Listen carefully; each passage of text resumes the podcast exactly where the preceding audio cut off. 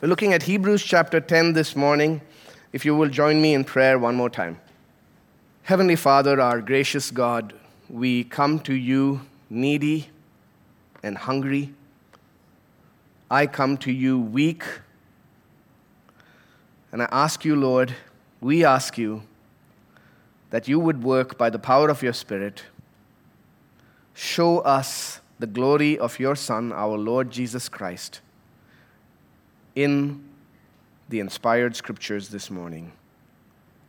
By the power of your Spirit, in Jesus' name, amen. October is a very significant month for Bible believing Protestant evangelical Christians. It's a very significant month in church history because October 31st is a very significant date in church history. Specifically, October 31st, 1517, 505 years ago. And if you don't know what happened, what happened was a monk, a Roman Catholic monk named Martin Luther, who had been reading the New Testament and had come to see that the Bible teaches that salvation, our right standing before God, is by God's grace alone through faith. Uh, he had written down a number of issues, disputations with the Catholic, Roman Catholic Church at the time, and he went and nailed these to a church door in Wittenberg, Germany, thus beginning what we now call the Protestant Reformation. And many are familiar with that story and the story of the Reformation in Germany, in Europe. Uh, in Luther's teaching, in particular, the letter to the Romans played a very important role. What people are not so familiar with is the story of the Reformation in neighboring France, where the letter to the Hebrews played a very vital role. And as people began to read the scriptures and to see what this beautiful letter says, about the once for all offering of our Lord Jesus Christ on the cross, his once for all perfect sacrifice and his perfect priesthood, the fact that his sacrifice is complete, they began to come out of the Roman Catholic Church and began to charge the Roman Catholic Church with teaching falsehood. In France, uh, the response was devastating. Under the authority of the king, the Roman Catholic Church at the time uh, proclaimed uh, a three step process for all those who were turning to Protestantism. Number one, come back to the mother church. Number two, if you don't want to do that, leave the country. Number three, if you stay, we will burn you. And many believers gave up their lives in order to hold to what Hebrews is going to show us today. I too was raised Roman Catholic, as many of you know. And in my journey of reading the Bible, of understanding the gospel, Hebrews was very crucial for me. Of course, I didn't know anything about the French Reformation back then. Hebrews 10, in particular, was very crucial for me as I began to see here that the once for all sacrifice of our Lord Jesus Christ is something very different from what the Roman Catholics teach about purgatory, a, suffering to cleanse people from sin after death, or the Roman Catholic teaching on the Eucharist, which says that Christ must be offered on the altar again and again. And for all of us, we wrestle with these questions, don't we? Can I earn God's forgiveness? Have I done enough? Is there enough in me that could procure His pardon? Well, today, as we look at Hebrews 10, we'll see that the sacrifice of our Lord Jesus Christ, His once for all offering, is infinitely sufficient, perfect in every way, and secures our forgiveness, sanctification, and perfection. You might remember as we're looking through this section of Hebrews, chapters 7 to 10, it's the theological center of Hebrews. The author is repeating to his people, these people who attempted to go back to Judaism, he is telling them that in Christ we have a better priest who offers a better sacrifice by which he enters a better sanctuary and brings us into a better covenant. In other words, three words Jesus is better. And as we come to chapter 10, we're coming to a mountaintop, really, in Hebrews. This is a text that sums up everything so far. It leads forward to everything that comes after this. We've seen that Jesus is the better priest. We've seen that Jesus has entered the better sanctuary. We've seen that he is the mediator of a better covenant. And today we will see the infinitely better sacrifice that he has offered, one that guarantees our forgiveness, that makes us fit for God's presence. And as we see this, our hearts ought to feel a great assurance, confidence, and boldness that comes from his sacrifice. So, we're going to look at three reasons why Christ's sacrifice is better. I'll show you the structure right now, it's very simple. First, we'll see that Christ's sacrifice is better because it fulfills God's purpose. It fulfills God's purpose. That is in verses 1 to 10. Then we'll see that his sacrifice is better because of his posture. That's in verses 11 to 14. And finally, we'll see Christ's sacrifice is better because of the Spirit's promise. That's in verses 15 to 18. So we begin by seeing how Christ's sacrifice fulfills God's purpose. Let's read verses 1 to 4. For since the law has but a shadow of the good things to come instead of the true form of these realities, it can never, by the same sacrifices that are continually offered year, every year, make perfect those who draw near. Otherwise, would they not have ceased to be offered, since the worshippers, having once been cleansed, would no longer have any consciousness of sins? But in these sacrifices, there is a reminder of sins every year. For it is impossible for the blood of bulls and goats to take away sins. You might remember the congregation to which Hebrews was given. It was originally a sermon preached by a concerned pastor. And, these people were Jewish Christians who were under persecution and pressure for their faith, and they were being tempted to abandon their faith in Christ and go back to the old covenant law and its sacrifices. And the author, throughout this letter, throughout this sermon, has been arguing and seeking to persuade them you can't go back. That was a shadow, it was a preparatory, provisional season in God's plan. Now we are in the fullness. And to go from the fullness, the reality, back to the shadow would be foolish and disastrous. So, about 15 years ago, Nishika and I were in a relationship, getting ready to be married. We were in a long distance relationship in two different cities in India. Then we got engaged, and I moved to Toronto for work. And while I was in Canada, I had these precious pictures of my bride to be whom I was looking forward to marry in seven months. And I held on to those pictures every day, everywhere I went. Oh, she's so beautiful. Well, we got married. We've been married for a number of years now. I don't know where those pictures are, I must confess. But you know what? That's a good thing. Because I have the reality in front of my eyes every day. And can you imagine a situation where I tell Nishika, you know what? You're just not as nice as those pictures that I had.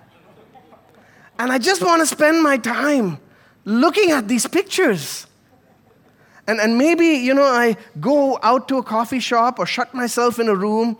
I say, oh, how beautiful she is. I love you. you know? That wouldn't go well for me.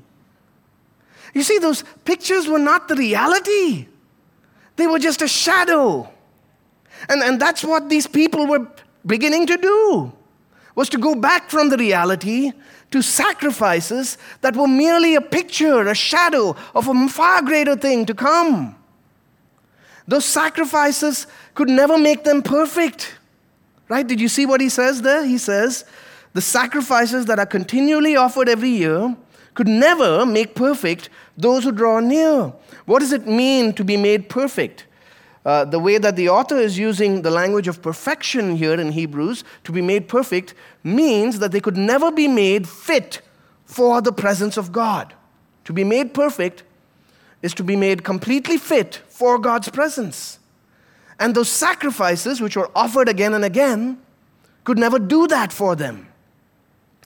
What's the argument that he is making to show that these sacrifices were only a shadow, that they could never make you perfect? Well, he says that they've been repeated, right?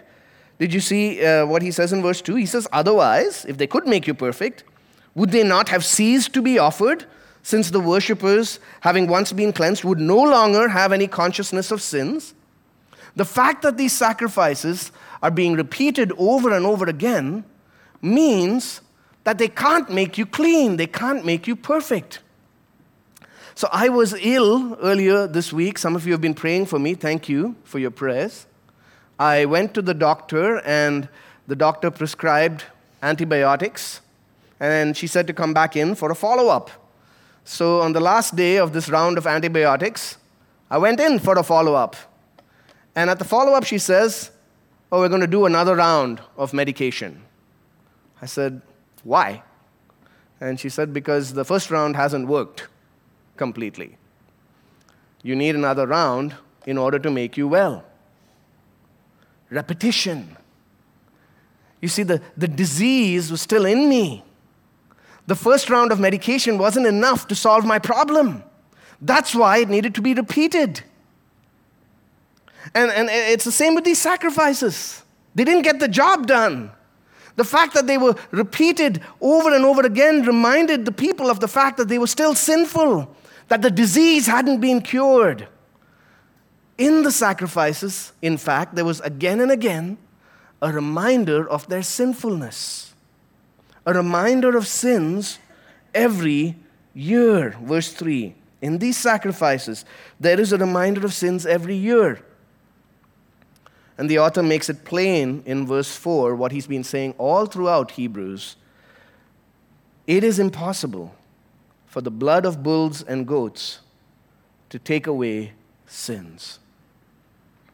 Think about it. The old covenant stood in place for over a thousand years, well over a thousand years. Every day, morning and evening, sacrifices were offered probably over a million sacrifices that had been offered.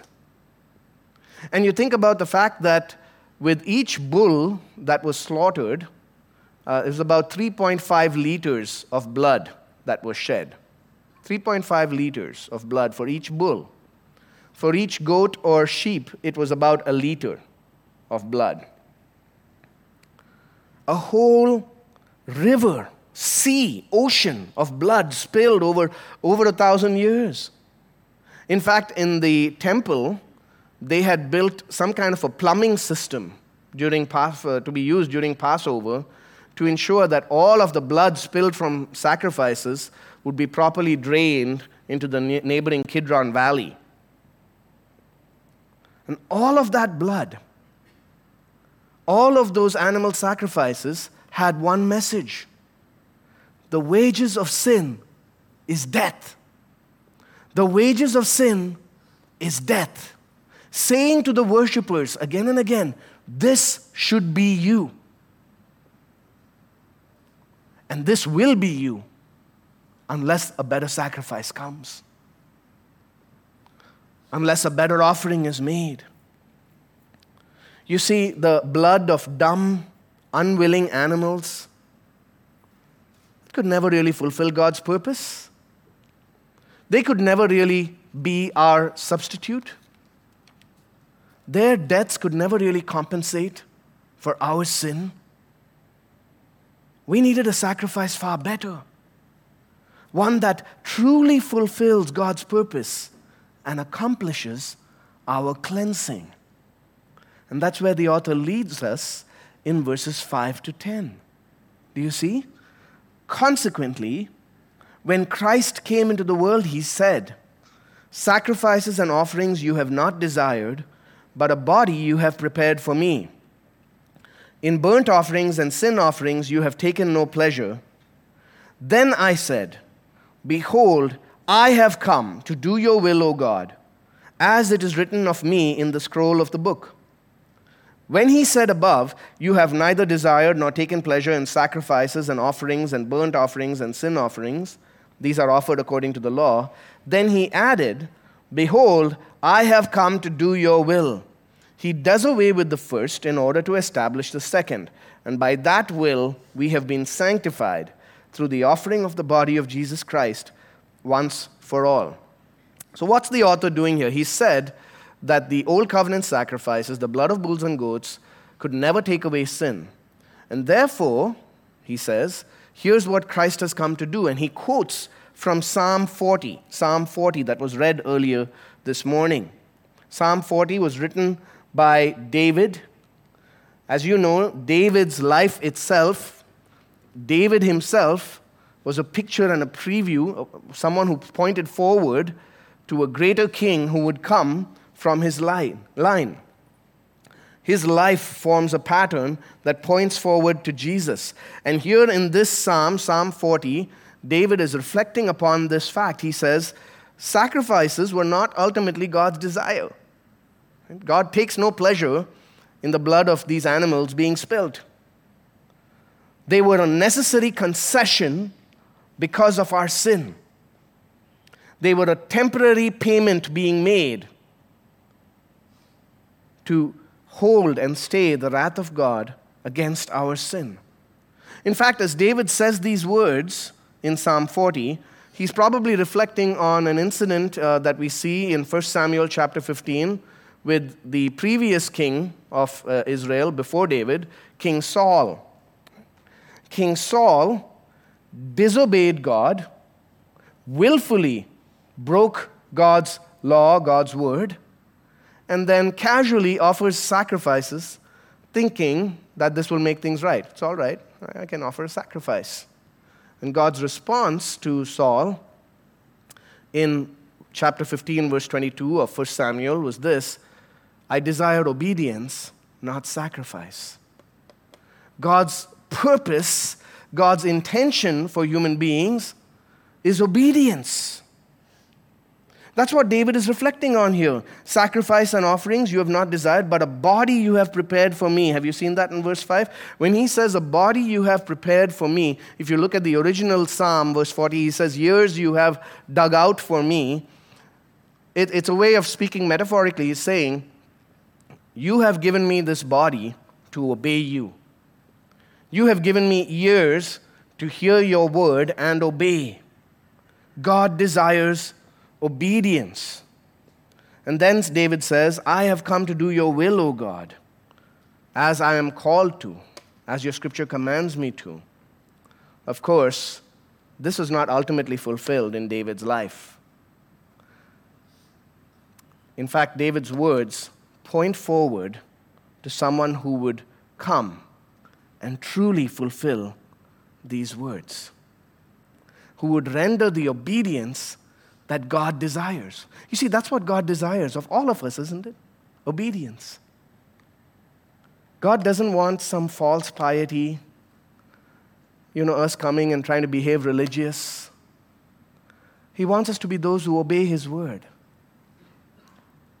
But he has to do something for us to enable us to obey His word. And that's what we see happening here. The author of Hebrews takes this psalm, David's words, from Psalm 40, and shows us that it's been fulfilled by Jesus. See, that's why he says when Christ came into the world, he said, Sacrifices and offerings you have not desired, but a body you have prepared for me. Verse 7 Behold, I have come to do your will, O God, as it is written of me in the scroll of the book. In, in the original uh, Hebrew of Psalm 40, uh, again in the Greek text here that we have in Hebrews, the, the order of the words there is slightly different. This is a smooth, uh, smoothing out in English. But the, the way that the words are structured, he says, Behold, I have come. In the scroll of the book it is written of me to do your will, O God. In the scroll of the book it is written of Jesus. The entire Old Testament pointed forward to Jesus. All of Scripture points forward to Him, prophesies of Him, predicts of His coming. And He came in fulfillment of it with this purpose to do God's will. To do God's will. Jesus accomplished God's will and purpose. He is God the Son from all eternity, fully God he took on human flesh, the body that his father prepared for him. He was born into this world as fully God and fully man, just like you and me, but without sin. And then in that human body, in his humanity, he lived the perfect life that you and I could never live, perfectly obedient to God in every way. But his greatest and ultimate act of obedience was when he submitted perfectly to the will of God and offered his body as the perfect sacrifice. The body that God had prepared for him to be the perfect sacrifice for sinners, to be our substitute, to fulfill God's purpose. And having lived the perfect life in the Garden of Gethsemane, as he prepared to face the terrifying wrath of God against sinners, Jesus cried out, Not my will, but yours be done. Not my will, but yours be done. Do you hear? I have come to do your will, O God. And then he went to the cross as our perfect representative who had obeyed in every way where we have failed. He died on the cross as the perfect sacrifice the only one who could be the substitute for sinners. And by his death, as he poured out his blood and died, he accomplished what no animal sacrifice could ever do, which was God's ultimate purpose to bring about perfect cleansing for all who will turn from sin and trust in him. You have neither desired nor taken pleasure in sacrifices and offerings and burnt offerings and sin offerings. Verse 8. These are offered according to the law. He covers there the entire spectrum of sacrifices that were offered under the old covenant system. Then he added, Behold, I have come to do your will. He does away with the first in order to establish the second. And by that will, by the will of God, we have been sanctified through the offering of the body of Jesus Christ once for all. Do you see God's purpose here? Do you see God's purpose? Was these old covenant sacrifices were put in place temporarily to teach us something, to point forward, and then Christ comes and he performs God's will perfectly. He is the perfect sacrifice, his obedience as the suffering servant consists in his sacrifice. And by God's will and purpose, all of us who trust him have been have been sanctified through the offering of the body of Jesus Christ once for all. Brother or sister in Christ, if, if you are in Christ this morning, this is you you have been sanctified. You might remember under the Old Covenant law and its, its purity code, there were three uh, different statuses the status of unclean, unfit for God's presence, defiled, the status of clean, made fit for God's presence, able to enter the presence of God, draw near to Him.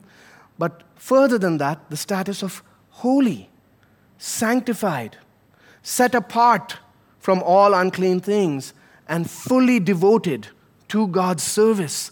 Jesus, by his death, the author is saying, by his once for all offering, has not only taken us who were unclean and made us clean, but he has made us holy. It's been done. It's finished. We have been sanctified. This is something that has happened. It is done. You might remember in Luke chapter 5, the story where Jesus is walking along and this leper comes to him and, and he says, you know, he's covered in leprosy. And he says, Lord, if you are willing, you can make me clean. And Jesus says, I am willing, be clean. And at once the leprosy is gone from him. Friends, that's a picture of us. We come to him stained, not with leprosy on the outside, but with leprosy on the inside. We come to him as those who sin has defiled from head to toe, unclean. We know this intuitively. We know that our sin makes us dirty. We know that our sin makes us unclean. We know that in and of ourselves we could never find a way into God's presence. And, and so we fly to this Savior and cry out, Lord, are you willing? Make me clean. And He says, I am willing. Be clean. By my blood, all your sins are washed away. It is finished, he said. All our sins, all of it. And this is the difference between every other religion and biblical Christianity. You see, every other religion tells us what we must do for God. Biblical Christianity cancels all that and says what God has done for you. As one pastor said, it's the dif- difference between the religion of do and the religion of done. And so, as sinners, this is what we then do. In faith, we look to the cross. As you feel the stain and sting of sin, as you stumble and struggle and fall, as we're tempted in so many ways, we look to the cross where we are made clean, where we see that God has sanctified us because of Jesus' offering, that He no longer views us like the rest of the world, that He no longer views us in the condition that we once were. No, He views us as perfect. He views you as perfect, as holy, as spotless, because of the perfect sacrifice of His own Son that fulfills his perfect purpose our cleansing. Christ's sacrifice is better because it fulfills God's purpose. Next, we see that his sacrifice is better because of his posture, because of Christ's posture. Look at verses 11 to 14. Every priest stands daily at his service, offering repeatedly the same sacrifices which can never take away sins. But when Christ had offered for all time a single sacrifice for sins, he sat down at the right hand of God, waiting from that time until his enemies should be made a footstool for his feet. For by a single offering, he has perfected for all time those who are being sanctified. And here again, we see this contrast between the priests who stand and Christ, our great high priest, who sat. In the Old Covenant, the priests were always standing because their work was never finished.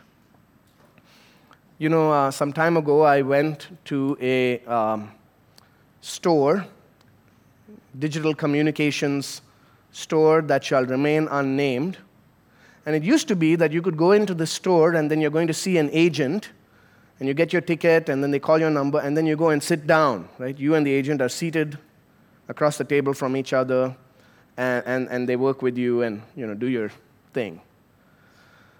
I went and the store has been remodeled now. We've got new uniforms and, and everything looks really nice, but I just looked around and there was no place to sit. And so I'm going through this long process where I have to renew my contract and, and change my plan and everything. And the whole time, me and the agent are standing. And, and I asked her, I said, uh, Is there any place to sit down? Said, No, sir. I was like, Okay. So I said, So, you know, I'm here for a little while. What about you? Like, do you, like, how long is your shift? She said, Eight hours. So I said, So, eight hours, you're standing the whole time? And she said, Yes, sir, only sit down when work is finished. No place to sit there. That's kind of like how the temple was and the tabernacle. You can look at all the furnishings of the Old Covenant tabernacle, of the Old Covenant temple. You, you know what you wouldn't find? You wouldn't find a chair. Because under the Old Covenant, the priests are always standing. Why? Because their work is never finished. Not this priest. Every priest stands, offering repeatedly the same sacrifices, which can never take away sins. But when Christ had offered for all time a single sacrifice for sins, he sat down he sat down at the right hand of God. Again, our, our, our, author here is picking up Psalm 110. Do you hear his favorite passage, Psalm 110? The Lord said to my Lord, Sit at my right hand until I make your enemies a footstool for your feet. And our Lord Jesus Christ, the Son of God, died the perfect sacrifice, offered himself as the perfect sacrifice on the cross, defeated Satan, sin, and death, rose from the dead victorious ascended into heaven, exalted on high, and sat down at the right hand of God. And now, all that we, uh, he is waiting for to be complete, all that we are waiting for, is the day when God brings all things to an end. And every enemy is brought under his feet, and he will rule and reign forever. His work is done. And what does that mean for you and I? It means what it says in verse 14 by a single offering he has perfected for all time those who are being sanctified. The fact that the Son of God is seated at God's right hand means that his offering has perfected all who trust him for all time. That's a staggering statement, brothers and sisters. It's mind boggling. We have been perfected. Every day, we are becoming what the cross has already ensured that we will be. And, and, here is where Holy Scripture stands firmly against the teaching of the Roman Catholic Church. Do you see? Because the Roman Catholic dogma is that after death there will be this place called purgatory in which the souls of believers will go where they will suffer and under that suffering experience cleansing after death, being cleansed from sin in order to be made uh, fit for the presence of God. Well, here scripture clearly stands against that. This verse stands clearly against the Roman Catholic teaching on the Eucharist. That at the Mass, Roman Catholics teach, the, the bread and the wine are transformed literally, physically, they would say, into the body and blood of the Lord Jesus Christ, and Christ's sacrifice must be repeated and perpetuated again and again. But here, the author of Hebrews says, a single offering, once for all, takes away sin, makes us perfect. So the Roman Catholic teaching on the Mass denies the once for all sacrifice of Christ.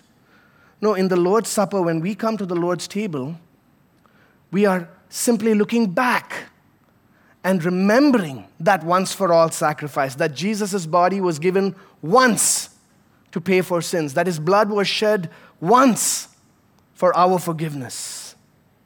And as we think about the fact that his single offering has perfected those who are being sanctified, that's us. What a sense of relief that is. What a sense of joy and peace it gives us.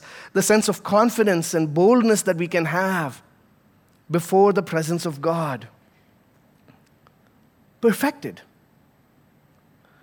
completely fit for the presence of God. It's been done. It's who we are. That's our identity. That is reality. That is our destiny.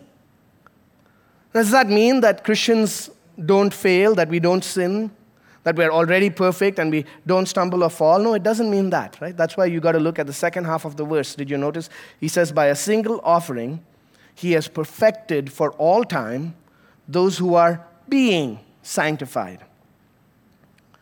Christ has guaranteed that before God's eyes, you are now perfect, and that one day you will be fully perfect. We will be fully perfect. Even though we sin and we fail now, He is working to sanctify us, to conform us to what we really are and what we will be forever. So we are sanctified and we are being sanctified. We are perfected for all time. We are being perfected. And that's amazing because we have the confidence that all things in our lives, God is working all things in our lives to this end. Even trials, great and weighty trials, and sickness, even our temptations, even when we fall and fail, God is working even in these things in your life, dear believer, to make you more and more holy, to make you what you truly are and one day will forever be. Imagine that. That is reality. Lift your eyes up to that. The fact that before God you are perfect. And you will be perfect. One day we'll stand in His presence and, and we will be truly the holy creatures in the image of God that we were made to be. No stain of sin, perfectly reflecting His glory, holy like Him, pure in thought and word and deed, never again falling into the sin that you hate so much, never again hurting the people that you love so much. Holy, like Christ, forever. The Christian life is hard. The road often seems long. There are twists and turns where we stumble and we fail and we fall along the way. But our arrival at this destination is guaranteed by the once for all offering of the Son of God Himself on the cross. And our right standing before God, our perfection, is as certain as the fact that Jesus Christ, the Son of God, is seated at God's right hand even now. His sacrifice is better because it fulfills God's purpose. It is better because of his seated posture. And finally, Christ's sacrifice is better because of the Spirit's promise.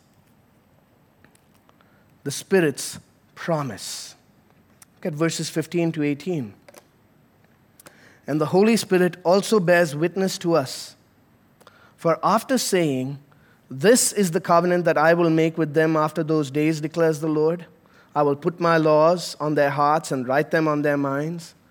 Then he adds, I will remember their sins and their lawless deeds no more. Where there is forgiveness of these, there is no longer any offering for sin. And so we come back, the author brings us back to these glorious promises of the new covenant that Jesus has inaugurated by his death for all who trust him. Verse 16, this first promise here is that God, in the new covenant, in and through Christ, gives us new, obedient hearts. I will put my laws on their hearts and write them on their minds. In the Old Covenant, the law was written on tablets of stone external to the people, standing there as a mirror reflecting how sinful they are, bringing condemnation, but never able to change them. The people's hearts were bad. In the new covenant, when we come to our Lord Jesus Christ, He writes His law on our hearts, which means that for those of us who are in Christ, innately, internally, from within us, there is this principle that there is a desire to obey God. Not just a desire to obey God, but the ability to walk in His ways. Sin's power has been broken in the lives of believers. We're no longer slaves to it. We can truly live lives pleasing to God. He enables and empowers our obedience. And you know, oftentimes I, I, I meet Christians, believers, sometimes this has been me, myself, in my own life, where I wonder, oh, am I truly saved? Did I, did I, did, did, has the Lord really done something? And, and, you know, am I right with God? And I'll often say to your brother or sister, let's sit down, you know, let's think about who you were. Think about who you were five years ago, 10 years ago, 15 years ago. Think about what your life would be if you didn't know the Lord.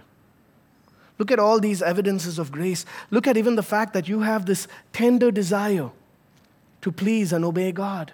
Where do you think that comes from? It comes from the Lord. And, and in our pursuit of holiness, in our desire to walk in righteousness, we're not going against something in ourselves.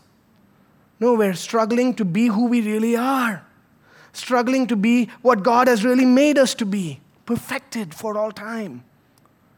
He puts His law on our hearts, He writes His word on our minds that we might walk in His ways.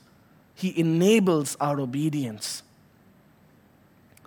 And then the author reminds us of this central promise of the new covenant, verse 17 I will remember their sins and their lawless deeds no more. Where there is forgiveness of these, there is no longer any offering for sin. That's the heart of the new covenant. Forgiveness of sins. Our sins, they are many, but His mercy is more. And there is nowhere else that we can find this. Nowhere else where we can obtain this. Nothing that we can do can erase the debt of our sin. Nothing that we can offer could ever pay the price of our many sins, more numerous than the hairs on our heads. Truly, like the leper, we are stained from head to toe.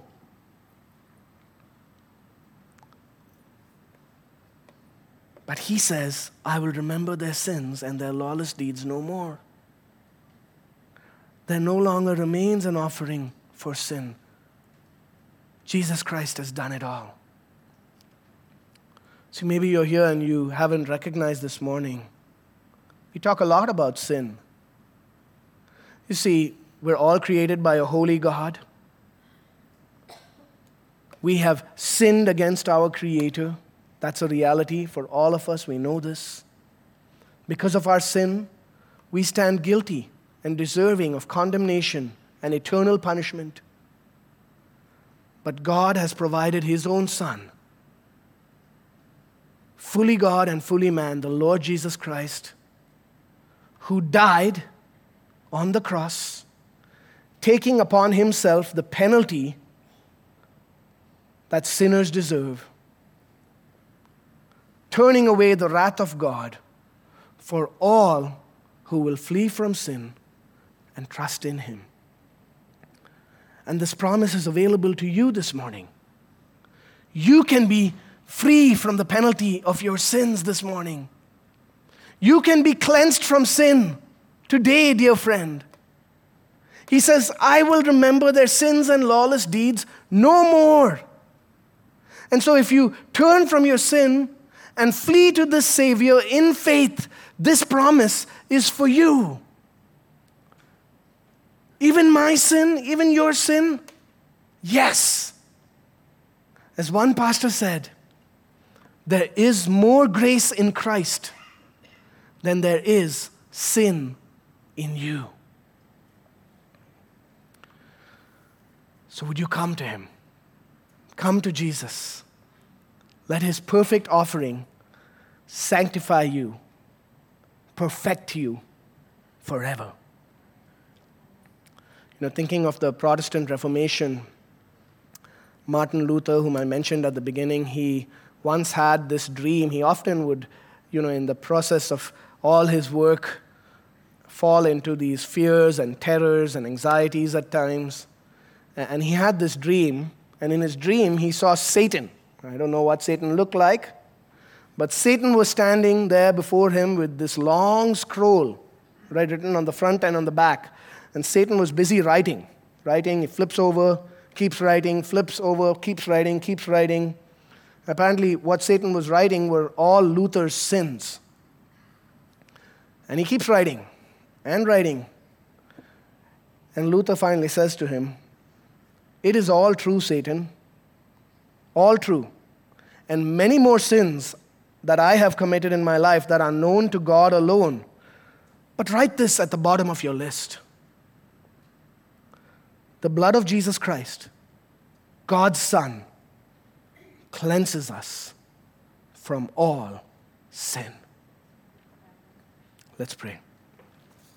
Heavenly Father, we thank you for the perfect offering of your Son, for the cleansing, the sanctification, the perfection that we receive in Him. May we cling to Him by faith now and always. In His name, amen.